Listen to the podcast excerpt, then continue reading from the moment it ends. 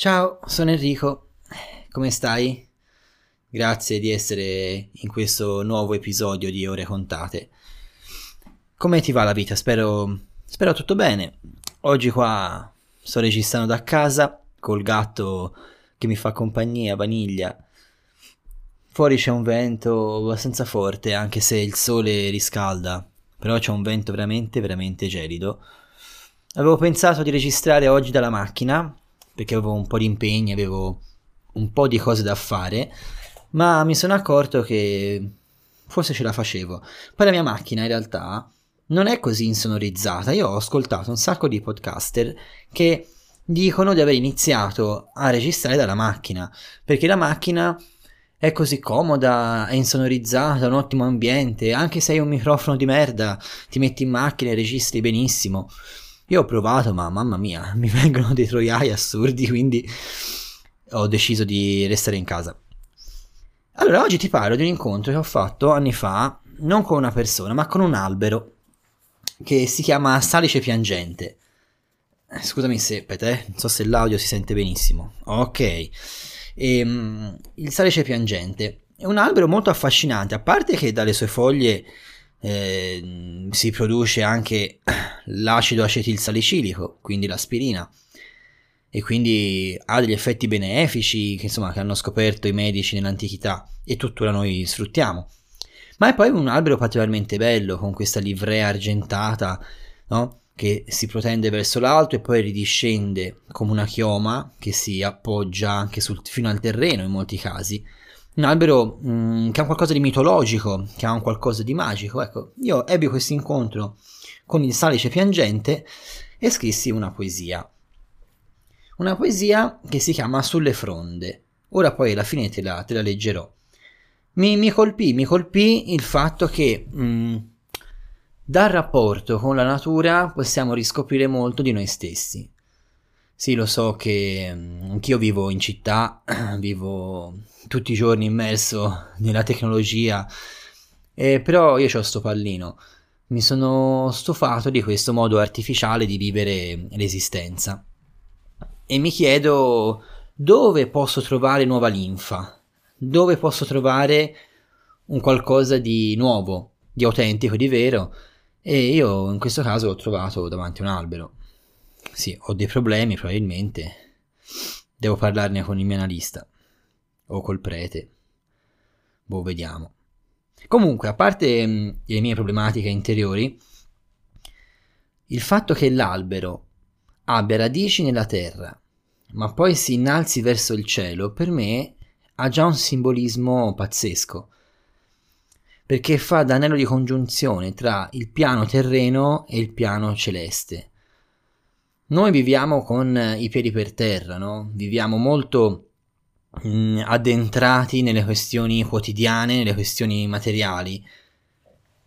Però eh, abbiamo anche bisogno di uno sguardo ulteriore, di bisogno anche di un qualcosa che vada oltre, che ci spinga verso il cielo, verso le stelle. E l'albero è esattamente questo per me.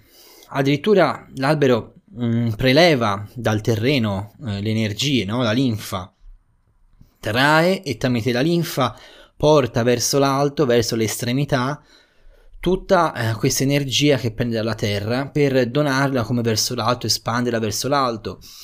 In questo sospanderlo mh, mm, produce ossigeno e crea un ricambio anche dell'aria. Quindi l'albero è proprio una fonte di vita, non per niente l'albero della vita è un simbolo che eh, da un punto di vista proprio dell'antropologia ritroviamo in tantissimi popoli fin dall'antichità. Il, ehm, il, salice mi colpiva perché oltre a port- avere questo senso di verticalità, no? di portare verso l'alto, poi ridiscende come a eh, portare dalla terra verso il cielo, ma poi nuovamente dal cielo ridonare alla terra i frutti di questa sua azione benefica. E quindi è come un prendere per poi ridonare, un, eh, come un respiro, no? Dove si prende, si inspira e poi si espira, un prendere e donare, una, un afferrare ed un abbandonare, un lasciare. Questo movimento che il Salice mm, mi suggeriva mi ha fatto nascere questa poesia molto semplice. Te la leggo, vai, così la commentiamo insieme. Ho riposto ogni speranza sulle fronde dei salici, là dove il vento scuote e sorride la rugiada ai nuovi raggi del sole. Amato rifugio delle scorribande mie solitarie, tu sei carezza di senso, contemplazione in linfa e rami. Resta nel tuo inchino, assorto in arabeschi d'argento, quale sentinella che l'aurora attende, e lascia che io dorma sogni proibiti. Ecco, vedi, eh, la speranza che ci deriva dal rapporto nuovo da instaurare con la natura, sulla, sulle fronde del salice in questo caso dove il vento passa, dove la rugiada attende i raggi del sole nuovi, nei tuoi rami, nei suoi rami si perdono le scorribande del mio pensiero, il mio indagare il senso della vita, il mio perdermi nel mio flusso di coscienza, il mio analizzare sempre cose nuove, sempre nuove ricerche, nuove speranze. In te trovo una carezza di senso, cioè trovo, ehm, trovo finalmente un momento in cui viene accolto il mio desiderio di tranquillità, di pace, di serenità, di, compi- di compiutezza di me stesso. Io che sono così spesso frammentato, spezzettato, arrabbiato, in conflitto nelle, le mie pulsioni interiori, no? In combattimento, in, indeciso. Ecco, in questo momento, insieme a te, anche solo guardandoti, trovo una carezza piena di significato. Tu sei una contemplazione in linfa e in rami, no? Questo aspetto dell'albero quasi orante, quasi in preghiera, in mistica contemplazione, che porta dalla terra al cielo e ce- dal cielo alla terra resta così inchinato e assorto, come una sentinella che attende l'aurora, perché tu hai una vita molto più lunga della mia. No, tanti alberi hanno una vita secolare, anche di migliaia di anni. E quindi forse solo tu puoi attendere quest'alba nuova, che io non so se vedrò, ma mi auguro e sono sicuro anzi che prima o poi ci sarà. E lascia che io possa sognare sogni proibiti.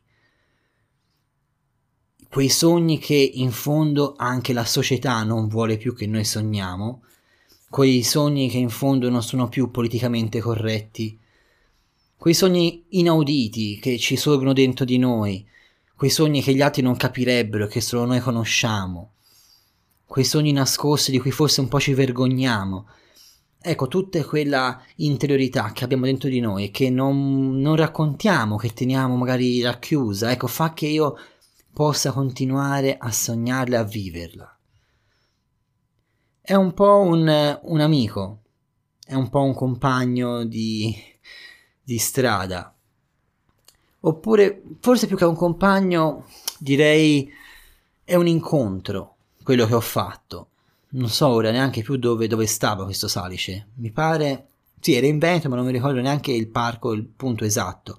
Poco importa, però quell'incontro ha segnato una consapevolezza. E in questa poesia volevo proprio rappresentarti il fatto che tutto intorno a noi ci parla e tutto può darci una nuova luce sulla nostra esistenza e sul rapporto che abbiamo col mondo intorno a noi. Bene, e ora penso che dopo dieci minuti sarai più che stanco di sentire la mia voce, quindi riprendo il gatto sulle mie ginocchia e ti lascio con questa poesia. Spero ti sia piaciuta, non mancare di farmi sapere la tua opinione, i tuoi commenti, mi fa sempre molto piacere un confronto con tutti voi. E poi c'è sempre il mio libro, se vuoi leggerlo ne sarò ancora più contento. Un abbraccio grande! Se ti è piaciuto questo episodio puoi continuare a seguirmi, supportarmi e sopportarmi sul mio canale Facebook Enrico Fedi Poesia, su Spotify e sulle altre piattaforme di podcast con ore contate e magari acquistando i miei libri su Amazon. Un abbraccio grande dal tuo amico Enrico.